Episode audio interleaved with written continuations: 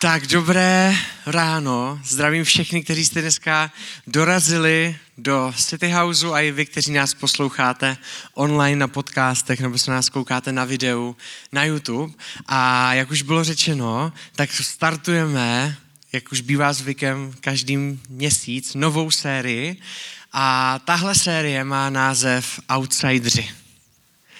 A pán Bůh často v Bibli používá lidi, nejenom proto, aby jim pomohl v Bibli, ale pán Bůh vidí dopředu a používá si lidi a konkrétní příběhy, aby nám, kteří si to budeme číst několik tisíců let potom, něco důležitého sdělil.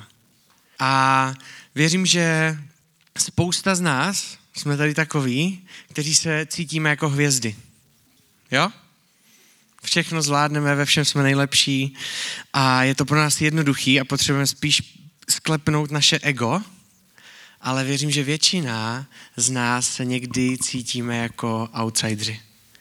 A že máme daleko větší tendenci sami sebe zhazovat, srovnávat se, vidět někoho, kdo je na tom líp než já, někoho, kdo dělá věci líp než já a furt znovu a znovu sám sebe tu hodnotu podkopávat. A chceme mluvit o příbězích, kdy si pán Ježíš a pán Bůh použil lidi, který by si ostatní nepoužili. Si použil lidi, který by ostatní lidi, kdyby se na ně koukli, tak je, by je nenapadlo je vůbec pozbudit. Možná zneužít, možná se jim zavysmát a jít dál.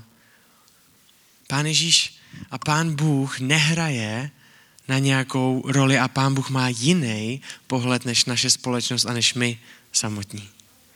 A na to se chceme v téhle sérii kouknout. Na lidi, který my bychom nazvali outsiderama, ale pán Bůh je takhle nikdy nenazval, ani se k ním tímhle způsobem nechoval.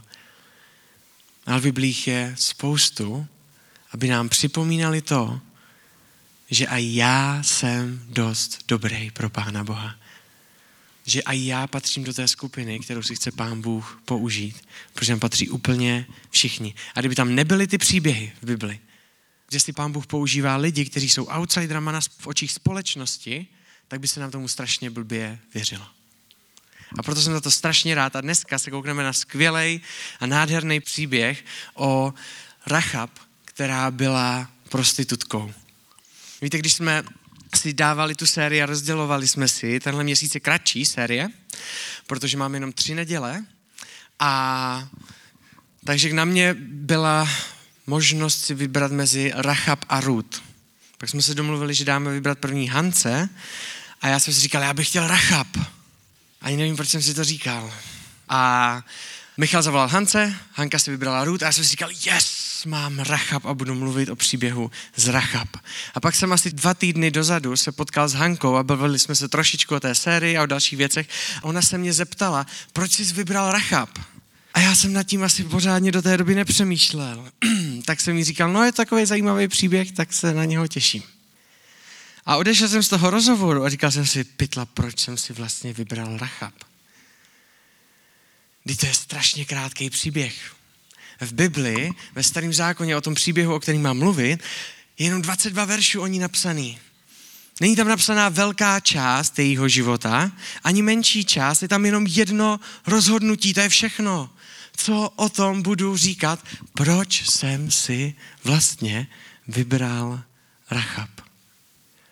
A když jsem ten příběh víc studoval, tak jsem si uvědomil, že tam je toho tolik, že vám to všechno nestihnu ani říct. A musel jsem vyškrtávat několik bodů a věcí, na které jdou na životě Rachab vidět, i když je to zapsané jenom v 22 verších.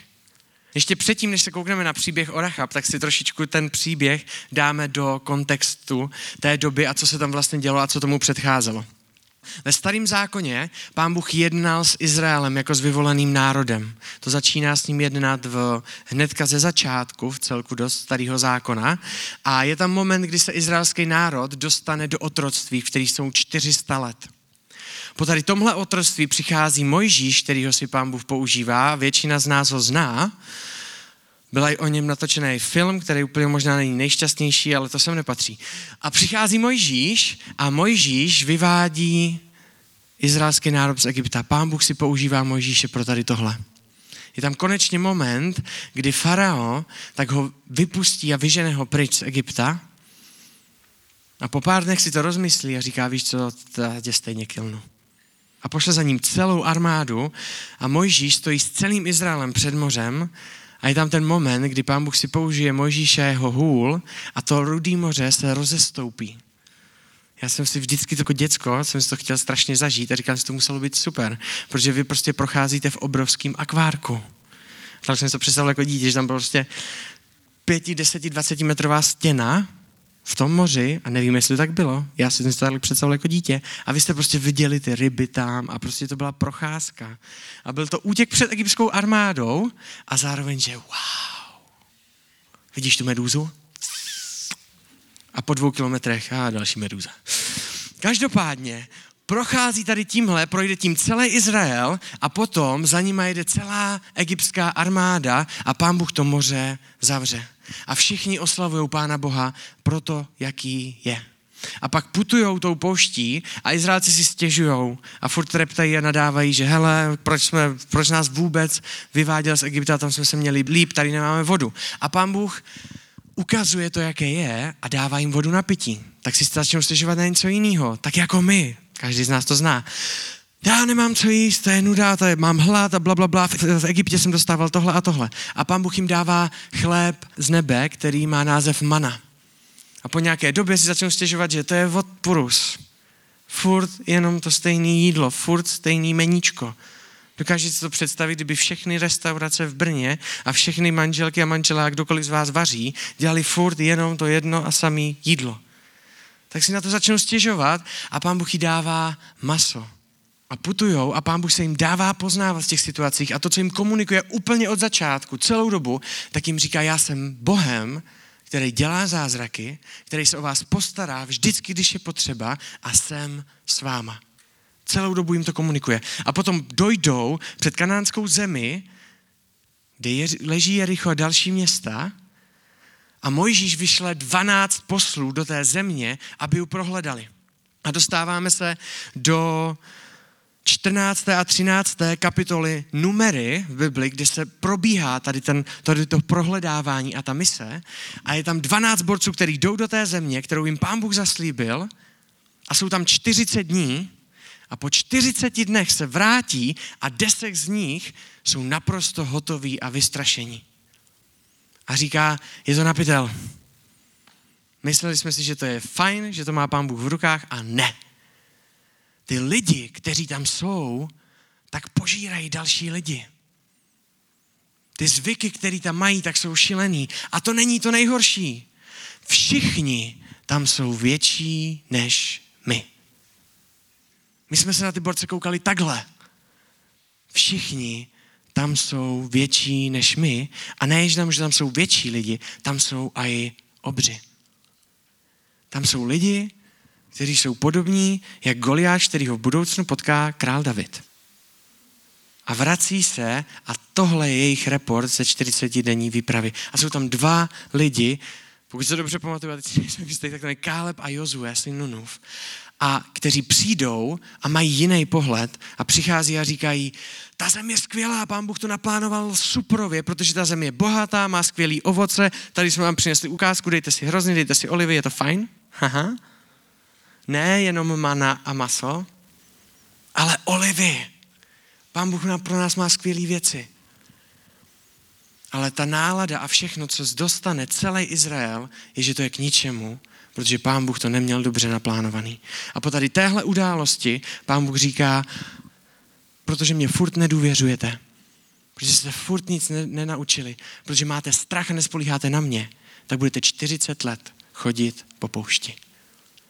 A po 40 letech, co izraelský národ chodí po poušti, když by to mohlo trvat chvilku, tak znovu přichází moment, kdy izraelský národ vysílá špehy do té stejné země. Po 40 letech už je nevede Mojžíš, ale je vede Jozue. Ten, který byl jeden z těch dvou špehů, který říkal, je to skvělý. A přichází tam a tam začíná náš příběh o Rachab kdy Jozue nevysílá 12, ale už jenom dva zvědy a tam začíná příběh o Rachab. Takže poprosím jenom tohle na úvod, aby jsme věděli, v jakém kontextu a kde jsme přesně v Bibli a co se tam děje kolem. Jozue 2. kapitola od 1. do 24. verše. Jozue, syn Nunův, pak ze Šitimu, tajně vysílá dva muže na výzvědy se slovy. Jděte prohlédnout tu zem a zvláště Jericho.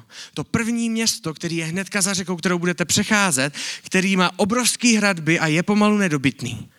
A zvláště Jericho.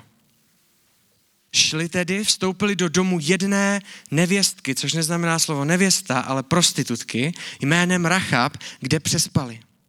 Info pro doplnění Rachab pomalu stoprocentně nebyla prostitutka z vlastního rozhodnutí, že by se proto rozhodla pro tady tohle. Ten způsob, jakým to fungovalo v té kultuře a v tom národě, byl úplně jiný a z největší pravděpodobností, když si to budete studovat, tak nej, nejpravděpodobnější důvod, proč Rachab byla prostitutkou, bylo kvůli rodinnému dluhu. Kde přespali u Rachab? Králi Jericha se doneslo, dnes večer sem přišli nějací Izraelci, aby proslídili zem. Jerišský král proto kázal Rachab, vydej ty muže, co k tobě přišli, ty, co vstoupili k tobě do domu. Přišli proslídit celou zem. Víte, samotný král Jericha posílá za Rachab ty posly, asi vojáky. Není to nějaká sousedka, která se koukala za záclonou odvedle, která jde za Rachab a říká, co to je za týpky? Je to samotný král a to slovo má autoritu toho krále.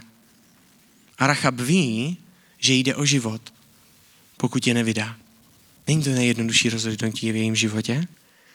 Ta žena ale oba muže odvedla a ukryla. Proto odpověděla, ano, ti muži u mě, ke mně přišli, ale nevím odkud. Odešli, když se za soumraku měla zavírat brána. Kam se vydali, nevím. Běžte rychle za nimi, ať je doženete. Rachab ale špehy odvedla na střechu a schovala je pod snopky lnu, které tam měla rozložené. Víte, celá tady tahle věc, co teďka Rachab říká, je kec. A Rachab lže a ví, o co jí tam jde v ten moment. Pro následovatelé tedy vyrazili za nimi směrem k Jordánu, kde jsou brody. Jakmile opustili město, brána se i hned zavřela, aby nikdo nezdrhl. Zvědové ještě ani neulehli, když k ním na střechu vystoupila Rachab. A tady přichází důvod, proč Rachab udělala tady tohle rozhodnutí. Ten důvod, proč Rachab byla v pohodě s tím, že jí může jít o život a že to riskuje. A říká jim, vím, že hospodin vám dal tuto zemi. Řekla jim, vždyť jsme kvůli vám strachy bez sebe, všichni obyvatelé země se před vámi třesou. Slyšeli jsme, jak hospodin před vámi vysušil vody Rudého moře, když jste vycházeli z Egypta. I co jste provedli oběva emorejským králům v Zajordání, Sichonovi a Ogovi, které jste vyhladili jako proklaté.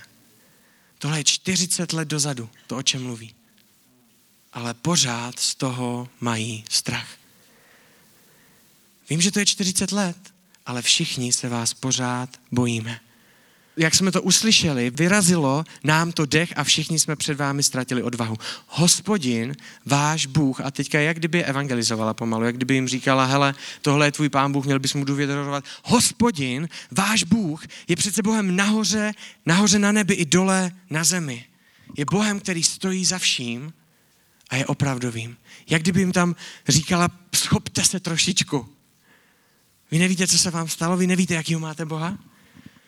Proto mi prosím vás, přísahejte při hospodinu, že za milosrdenství, které se vám prokázala, i vy prokážete milosrdenství rodině mého otce. Dejte mi prosím záruku, že necháte naživu mého otce, matku, mé bratry i sestry a všechny, kdo k ním patří celý rodokmen od mýho taťky, úplně všechny, kdo tam jsou, všechny generace děti, všichni, kdo se přiženili, všechny zachráníte. Zachraňte nás před smrtí. Položíme za vás život, odpověděli ti muži. Nesmíte ale naši umluvu vyzradit. Až nám hospodin dá tuto zem, zachováme se k vám milosrdně a věrně. Spustila je tedy oknem po provaze, její dům byl totiž v hradební zdi. takže bydlela na hradbách. Běžte do hor, řekla jim, ať vás pronásledovatelé nenajdou. Skrývejte se tam tři dny, dokud se nevrátí a pak se vraťte svou cestou. Rachab znala to město a hrad znala ty zvyky. Říkala, hele, bude to trvat tři dny, já tady mám zčeklý, jsem kousek od hradby, proto jsem si vás odchytla, když jste sem přišli a ještě jim radí, jak mají jednat.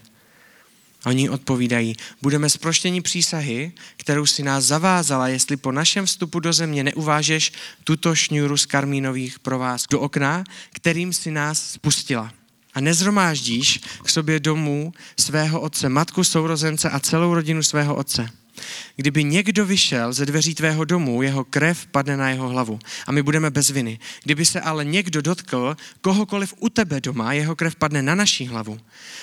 Kdybys ale naší úmluvu vyzradila, budeme tvé přísahy zproštění. Víte, to, co jim tam říkají, tak říkají, když se něco podělá, tak umře ten, který za to může. Když se něco stane u vás, tak ať umřeme my. Ale jestli se vám něco stane na vrchu, tak my nebudeme umírat, když se někdo vydá z toho domu. A pošéfovávají si to trošičku, jak to bude vlastně vypadat, ta domluva. Ať se stane, jak jste řekli, odpověděla jim. Potom se s nimi rozloučila a když odežli, uvázala do okna karmínovou šňuru. Zvědové vyrazili do hor, ukrývali se tam, pak přichází, vidí, že přichází ty, ta, ty vojáci, kteří je hledali zpátky a vydávají se za Jozuem. A první věc, kterou mu říkají, tak je opravdu, hospodin dal celou tu zemi do našich rukou, řekli Jozuovi. První věc, všichni obyvatelé se už před námi třesou. Víte, najednou nepotřebovali 40 dní na průzkum, najednou jim stačily čtyři, protože jim Rachab řekla něco, co bylo daleko důležitější, než mohli sami vidět. Víte, země vypadala úplně stejně jak před 40 rokama. A když se nad tím zamyslíme, tak jestli jste armáda, jestli jste nějaký město, který se bojí nějakého nepřítele a máte z něho strach, tak uděláte dvě věci. Buď se mu vzdáte, což neudělali, a nebo se o to víc připravíte. Takže to, co tam viděli po 40 letech, nebylo míň připravený a míň děsivý Jericho, ale daleko líp připravený Jericho. A ty chlapy pořád byli větší než izraelští kluci. A pořád tam byli obři. Ale měli informaci, kterou jim dala Rachab, protože Rachab jim prozradila, jak se ty lidi cítili, ne jak vypadali. Víte, to, co je vevnitř, je vždycky daleko důležitější než to, co vidíme na venek. Kdyby jsme to pořádně chápali, tak spousta z nás neřešíme naše Instagramy, ale naše charaktery. Co se učíme od Rachab? Rachab je žena víry. Rachab nejenže je zmíněná v Jozuem dvakrát, ty úseky potom tam ještě zmíněná, když zachraňují to město a ochrání celý ten její dům a všechny, kdo tam jsou s ní schovaný, potom když to dobývají, ale je zmíněná několikrát a i v Novém zákoně.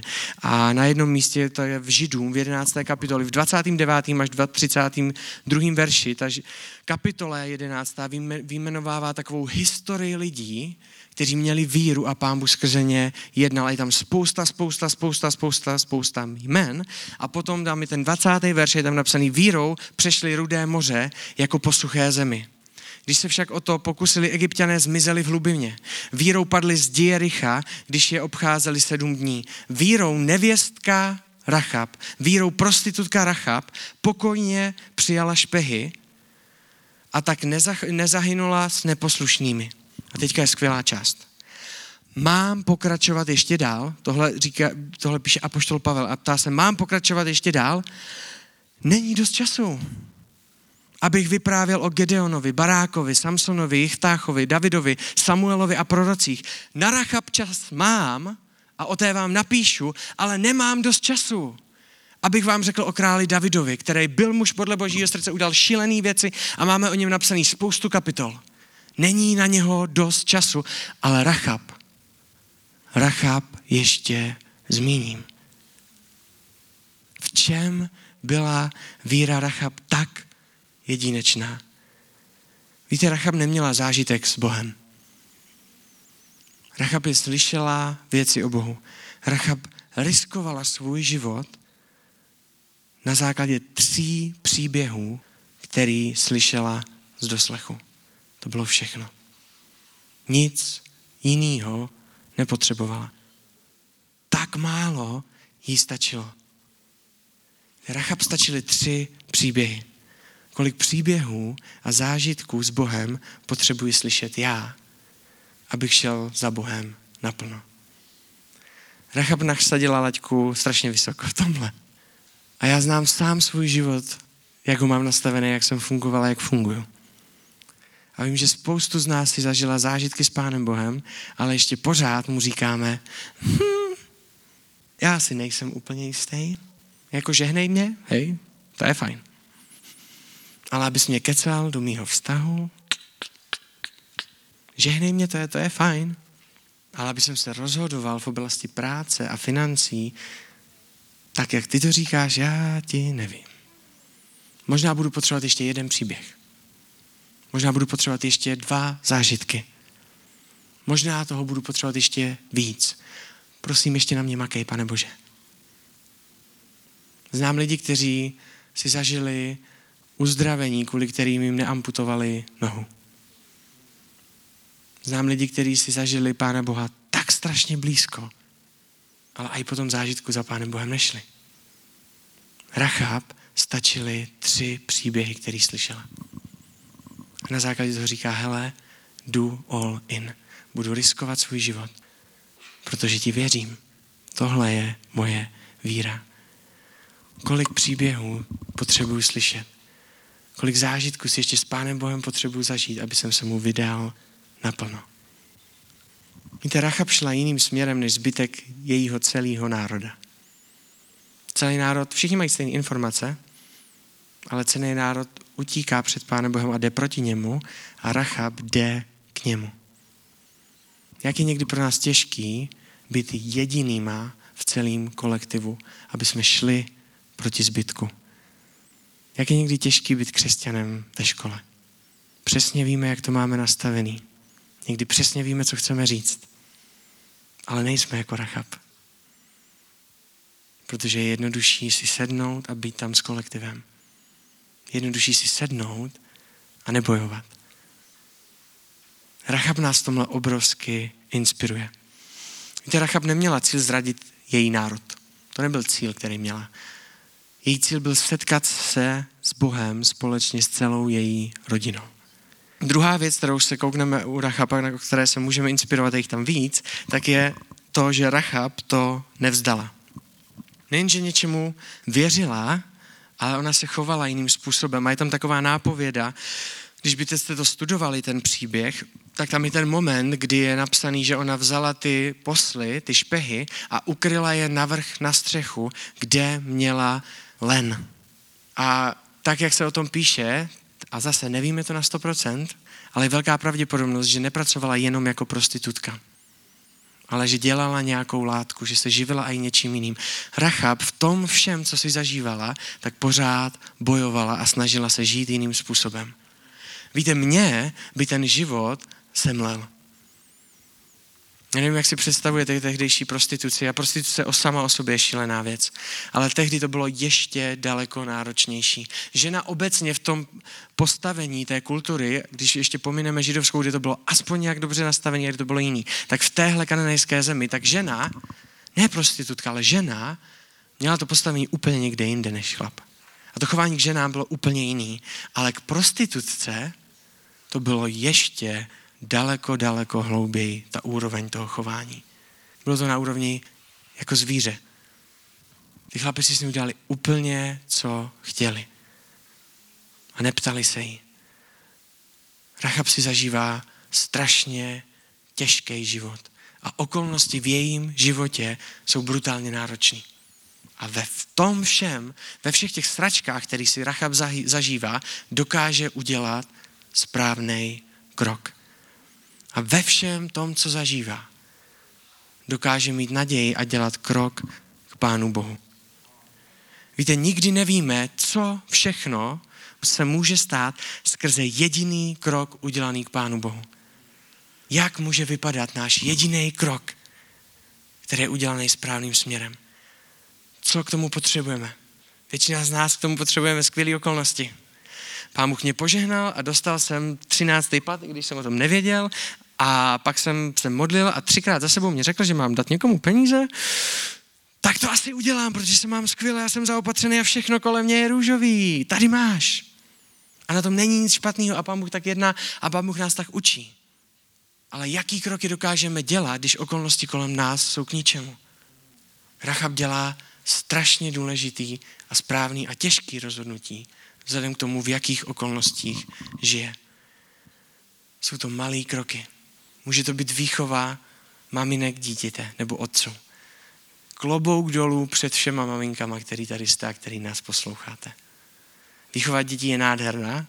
Já si strašně moc užívám otcovství, ale vím, že to mám lehčí než Lizy. Protože já jsem v práci 8 hodin a pak přijdu za Amy, Amy na mě čeká, je nadšená, pak si chvilku pohraju, pak ju dám spát. Ale pak si zažívám někdy ve 3 hodiny ráno, ve 4 hodiny ráno, v 5 hodin ráno a Amy zažívá probuzení. A já společně s ní. A Lizzy má to štěstí, že ju to nezbudí. U nás doma v rodině si zažíváme probuzení jenom já a Amy. A vím, kolik trpělivosti a dokážu si představit trošičku, kolik trpělivosti to vezme někdy s dětma. Děti jsou nádherným požehnáním a nádherným tréninkem trpělivosti. A někdy ten malý krok může znamenat naše trpělivost. Aby jsme vychovali naše děti tím způsobem, že budou mít ne dobrý Instagram, ale dobrý charakter. Někdy ten malý krok ve výchově může dělat strašně velkou změnu. Tenhle týden mě napsal jeden člověk. A napsal mě, mám jednu věc, která je dražší a chci ji dát někomu ze City Houseu, který o tom neví a já nechci, aby věděl, od koho to je. Mohl bys mu to prosím tě předat? A mohl bys mu napsat, kdybys, když o tom s ním budeš trošičku mluvit, aby trošičku chápal, tak mu můžeš tomu říct, že se na tu věc sám já jsem se na ní těšil strašně moc let. Strašně moc let jsem na ní čekal. A když jsem konečně byl v situaci finanční, kdy jsem si ji mohl dovolit a šetřil jsem na to, tak mě pán Bůh řekl, hej, vím, že na to strašně moc let čekáš a že na to šetříš, ale hádej co, to není pro tebe. A až na to našetříš, tak to dáš někomu jinému. A ten člověk mě bude tu věc předávat, abych ji poslal dál. A to, co tam k tomu napsal, tak je vím, že si to u něj Bůh, mi to kluk, to jsem vám prozradil, vím, že si to u něj Bůh použije a určitě v tom jsou další věci od Boha, co ani jeden nevíme. Někdy stačí jeden malý krok.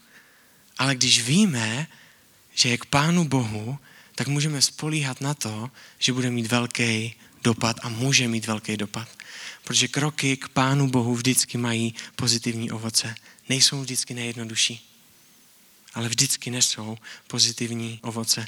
Víte, Rachab nikdy nevěděla, co se stane skrze její jedno jediný rozhodnutí, jedno velký a důležitý rozhodnutí směrem k Pánu Bohu. Rachab nevěděla, že bude zmíněná v Bibli. Nevěděla o tom, že jednou o ní budeme kázat, že bude několikrát zmíněna v Novém zákoně, že bude o ní napsaný spoustu krásných věcí o víře a že jednou, a poštol Pavel, když bude psát nový zákon, takže řekne, Rachab vám ještě napíšu, ale o Davida a na ostatní už nemám čas. Rachab ještě zmíním pro to, jaká je. Rachab nevěděla nic z toho. Rachab nevěděla, že v dnešní době na světě bude spousta organizací, které budou bojovat a vysvobozovat lidi ze sexuálního otroctví a budou se jmenovat ty organizace Rachab. Nic z toho nevěděla. Jediný, co věděla, že ve všem, co si zažívá, co je těžký, chce udělat jeden správný krok k Pánu Bohu. Nikdy nevíme, co se stane, když uděláme jeden obyčejný krok k Pánu Bohu. A může to vypadat jako pozbuzení. Může to být modlitba. Může to být dar. Může to být to, že se někoho v práci nebo ve škole zastanu. Nějakýho outsidera. Protože si vzpomenu, že Pán Bůh nerozděluje lidi na outsidery a hvězdy. Ale ke všem se chová stejně a my ne. A já mu to potřebuji připomenout. A ten jeden malý krok, který je směrem k Pánu Bohu, může změnit lidský životy. Rachab zachraňuje celou svoji rodinu, ale nic z toho nevěděla. Třetí věc, kterou se učíme od Racha, Bůh si chce použít každého. Bůh si používá i naše slabosti, protože právě v nich poznáváme to, že to je o něm a ne o nás. A někdy o to víc potřebujeme si zažít moment, kdy jsme úplně napitel, všechno se ničí, já jsem ten poslední, koho si pán Bůh může použít a v ten moment si potřebujeme zažít pána Boha, aby jsme se to naučili. Protože bychom se to neza, nenaučili, tak naše lidskost a to, jak fungujeme, nám bude říkat, pán Bůh si tě používá, protože si to zasloužíš. Víte, Bůh si použil prostitutku, která lhala. Kde je teď naše teologie a naše argumenty o tom, že pán Bůh si nemůže použít mě? Jednou se mně stalo to, že jsem byl v Brně, já tohle nedělám, ale znám jednoho klučinu, který jsem přijel na jeden kemp, kde mluvil jako hlavní řečník a on má reálně takový povolání a pomazání od Pána Boha. To jsou takový křesťanský slova. Uh, pán Bůh z něho skrze něj působí tak, že on jde prostě po městě a najednou ví od Pána Boha, za kým má zajít, co ten člověk prožívá a za co se má modlit. A bylo to skvělé s ním sloužit tady v Brně a já jsem si zažil to, byli jsme tam větší taková skupinka, já jsem se k tomu přichomítl úplně náhodou a zažil jsem si to, že jsme tam byli a byla tam větší skupinka žen, který si povídali na Umaliňáku a on tam přišel za jednou a říkají, tebe bolí záda. A jsem si říkal, fú, co když ty záda nebolí? Kámo. A on říká, jo, jak to víš? On říká, já věřím, že se za tebe mám modlit a říkal jí o Pánu Bohu a říká, já věřím, že tě Pán Bůh chce uzdravit. A asi věděl, jak jsem na tom já s vírou v ten moment. Takže udělal tohle. Řekl té paní, vy si sedněte a ty, Čenzo, se koukej, co se stane. Takže já jsem tam klečel a on si ji posadil, vzal jí nohy a jedna z těch noh byla kratší než ta druhá a on se modlil a během minutové modlitby jsem viděl, jak ty nohy zrostly a jak se srovnaly. A koukal jsem se na to takhle z 30 centiáků, protože věděl, že to potřebuju. A potom udělal věc, na kterou jsem nebyl připravený. A říká, teď se ty budeš modlit za tamtu paní a já jdu za touhle. A asi věděl, jak se cítím. A říkal, půjde s tebou ještě tady tenhle člověk. a OK, jdem ve dvou. Tak jsem přišel za tou paní a říkám mi, a vás něco taky bolí? Nebo jak jste na tom? A on říká, jo, mě bolí záda. A ten druhý člověk, díky Bohu, řekl, my se za vás budeme modlit. Říkám, super. A tak se za ní pomodlil. Tak jsem tam byl a říkám si, paráda, pomodlí se on. A domodlil se a říká, tak co? A ona říká, furt to je stejný. Říkám, dobře, tak se budu modlit já. A pomodlil jsem se za ní a moje víra v té modlitbě byla to, že jsem jí říkal, že jsem se modlil tím způsobem, že jsem říkal, pane Bože, jestli chceš uzdravit tady tuhle paní, tak ji prosím uzdrav. Jestli to je ve tvé vůli a jestli to chceš, tak to prosím udělej. Amen. A ta paní vstala a říká, je to pryč, to není možný, je to pryč. A stranou mě vzal ten bodec, s kterým jsem se tam modlil, kterýho jsem neznal a viděl jsem ho poprvé v životě a říká mě, pojď sem, pojď sem, pojď sem. Modlil se špatně. A já si říkám, co? On mi říká, nemůžeš se modlit tím způsobem, že pane Bože, jestli chceš. Jako dítě Pána Boha a jako součást jeho rodiny bys měl v autoritě říct té nemoci, ať odejde a neptat se, jestli to Pán Bůh chce udělat nebo nechce. A já jsem se koukal vlevo na toho borca, který mě vykládal, proč jsem se modlil špatně a proč to je celý blbě. A vpravo jsem viděl paní, která se takhle ohýbala a říká, to není možný, já mám uzdravený záda. A říkal jsem si, jak to, co mě říkáš, může být pravda, když jsem se modlil tím způsobem, který nebyl plný víry. Ale ta žena je uzdravená a pán Bůh ji uzdravil. Někdy potřebujeme odejít z naší teologie toho, že Pán Bůh si nemůže použít mě. Pán Bůh si může použít úplně každýho a Pán Bůh často si používá naše slabosti. Kvůli tomu, aby nám připomněl to, že je to o něm a ne o nás. A já jsem strašně moc potřeboval si zažít moji modlitbu nevíry, do které jsem byl dotlačený někým jiným.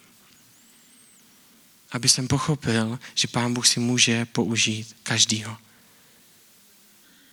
A to nám chci říct. Na Rachab je strašně pěkný to, že Pán Bůh ji nezměnil předtím, než si ji použil.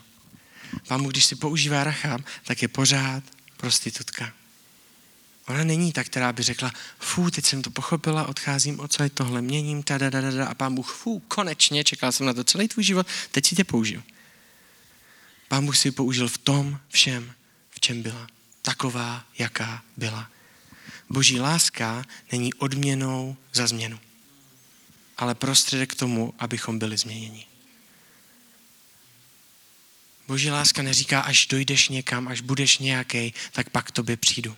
Pak si tě použiju, pak budeš dost dobrý. Pán mě říká, já chci k tobě přicházet v tvé slabosti, úplně ve všem a někdy budou momenty, kdy ti to budu muset připomenout. Protože moje láska není závislá na tvé změně. Moje láska je prostředek, aby jsme se změnili. Dám ti ho hnedka. A to tě změní. Já nepotřebuji, aby se změnil ty. To, že poznáš mě, tě bude měnit. Bůh si bude používat naše slabosti. A není to omluva pro naše špatné chování, ale v našem selhání daleko jasněji vidíme, že to není o nás, ale o něm. Víte, Bůh nás nehodnotí podle našeho života, ale podle své milosti. To jsou pravidla, které má Pán Bůh k nám nastavený. Rachab je zmíněná ve čtyřech různých knihách v Bibli a první je v Jozue, to jsme si teďka řekli, potom je v Židům, pak je, kde je zmíněna jako žena víry, pak je v Jakubovi, kde je zmíněna jako žena, která má skutky, nejenom, že mluví o věcech, ale tak podle toho jedná. A ve všech třech je zmíněna jako prostitutka. Prostitutka Rachab. Prostitutka Rachab. Prostitutka Rachab. A je tady jediný úsek v celé Bibli, který tam to slovo prostitutka vynechává. A to je rodokmen Pána Ježíše.